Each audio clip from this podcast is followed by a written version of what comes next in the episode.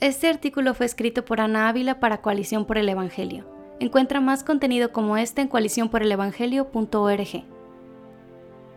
El verbo se hizo carne, un poema de ADN. Intenta imaginar un color que jamás hayas visto. Encontrarás que no es una tarea sencilla. Y sin embargo, los colores que podemos identificar con nuestros ojos humanos representan solo una pequeña fracción del espectro electromagnético. Los fotones, las partículas de luz, viajan en un amplio rango de frecuencias, desde los rayos gamma hasta las ondas de radio y más allá. Hay más luz de la que podemos ver. El ojo de nuestra mente es muy limitado, para algunos más que otros. Se nos dificulta entender cómo funciona el mundo a nuestro alrededor y qué hay más allá de aquello con lo que interactuamos todos los días. Aún así, Dios ha revelado mucho acerca de su persona y su obra. Quiere que lo entendamos así que se acerca y empieza a hablar en nuestros propios términos. Con frecuencia, el Señor utiliza la naturaleza para dibujar una imagen de quién Él es y lo que Él ha hecho. Lo vemos en los Salmos, donde Dios nos dice que Él es nuestra roca, nuestro sólido refugio. Lo vemos cuando Jesús nos dice que es la vid y que nosotros somos los sarmientos que no pueden llevar fruto apartados de Él. Él utiliza estas imágenes para comunicar ideas importantes y para que podamos ver cómo todo alrededor de nosotros está adorando a aquel que hizo el universo, para que recordemos su gloria cada vez que miramos la creación.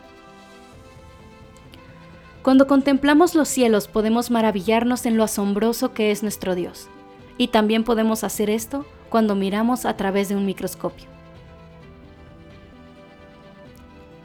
De verbo a carne. En el principio ya existía el verbo, y el verbo estaba con Dios, y el verbo era Dios.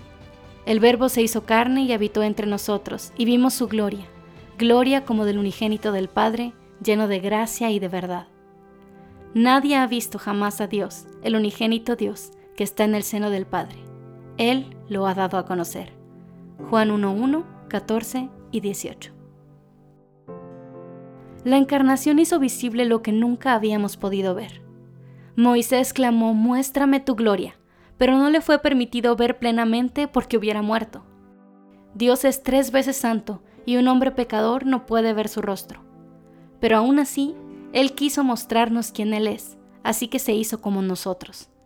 El verbo, la palabra, se hizo carne, y todos pudieron ver cómo lucía la gloria de Dios en Jesús. ¿Cómo es esto posible? ¿Cómo alguien infinito pudo volverse un pequeño y frágil ser humano? ¿Cómo la palabra puede convertirse en algo tangible? Aunque no podemos entenderlo, sabemos que es verdad. Nuestro Dios, el Verbo, se hizo hombre. La palabra haciéndose carne es algo increíblemente único y maravilloso, pero interesantemente, también es algo que sucede todos los días. De letras a humanos. ¿Alguna vez te has puesto a pensar en cómo has llegado a ser quien eres hoy? No me refiero a tu personalidad o carácter, sino a algo mucho más elemental. Me refiero a esa pregunta que todo niño hace eventualmente. ¿Cómo nacen los bebés? Vayamos más allá de la nerviosa respuesta que un padre primerizo tendrá que ofrecer. Vayamos al mundo microscópico. Dos células se unen para formar otra célula más grande, que se divide a una velocidad increíble para fabricar todo aquello que da forma a un ser humano. Gran parte de la actividad de esta fábrica celular se concentra en formar proteínas, que son grandes moléculas responsables de la mayoría de las funciones de nuestro organismo.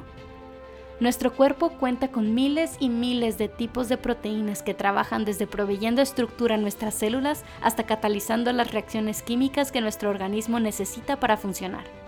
Estas enormes biomoléculas están formadas por bloques químicos llamados aminoácidos. Cada una de las células de nuestro cuerpo, desde el momento de la fecundación hasta hoy, está trabajando continuamente para fabricar estas proteínas que necesitamos para existir.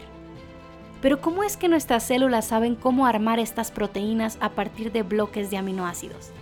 La respuesta se encuentra en el ADN. Nuestro ADN es como un gran libro de recetas. En los genes se encuentra la información que la maquinaria bioquímica de la célula necesita para construir todo tipo de proteínas. ¿Qué es un gen? Si el ADN es un libro, el gen es una oración. Esa oración está compuesta de palabras de tres letras escogidas entre A, T, C y G en distintas combinaciones. Cada una de estas palabras codifica para un aminoácido diferente, entre otras instrucciones para la receta de la proteína. Por ejemplo, la palabra GCC codifica para un aminoácido llamado alanina, mientras que la palabra AGT codifica para un aminoácido llamado serina. Para fabricar las proteínas que tu cuerpo necesita, un complejo sistema molecular lee las letras de cada gen y transcribe la palabra en una molécula de ARN. Este ARN es transportado a una pequeña fábrica de proteínas llamada ribosoma. En el ribosoma, el ARN se traduce y la cadena de aminoácidos se ensambla hasta formar una proteína. ¿Puedes ver lo que está pasando? La información en nuestro ADN se encuentra codificada en palabras de tres letras. Estas palabras son traducidas para construir proteínas, las cuales forman gran parte de nuestro organismo. El misterio de la encarnación es sublime, no lo podemos comprender. Con todo, nuestros propios cuerpos son una analogía constante del milagro único de Dios tomando forma de hombre y habitando entre nosotros. A cada momento nuestras células están trabajando a todo vapor construyendo nuevas proteínas para cumplir toda clase de funciones en nuestros cuerpos. A cada momento las palabras están haciendo carne en nosotros. Por supuesto, la analogía no es perfecta. La información en las palabras de nuestros genes está contenida en moléculas físicas, el ADN, mientras que nuestro Dios es espíritu y no material. Con todo, no podemos negar la belleza de que las palabras se hagan carne en nosotros cada día, recordándonos de aquel que se hizo carne por nosotros para pagar el precio por nuestro pecado. Es un privilegio saber que el ser más sublime del universo se deleita en comunicarse a los hombres. Es un gozo saber que, aunque Él no necesita de nada ni de nadie, Dios se acerca a nosotros y nos habla de manera que podemos entender en la escritura y en la creación. Él revela no solo lo que demanda de nosotros, sino también se revela a sí mismo. Dios ha mostrado su carácter, su persona. Dios ha mostrado quién Él es y lo que Él ha hecho a nuestro favor. La creación no está callada. Tanto las gigantescas galaxias como los microcosmos celulares proclaman la gloria de aquel que formó el universo y lo sostiene. Que Dios nos conceda ojos para ver, oídos para oír y bocas para unirnos a esta alabanza.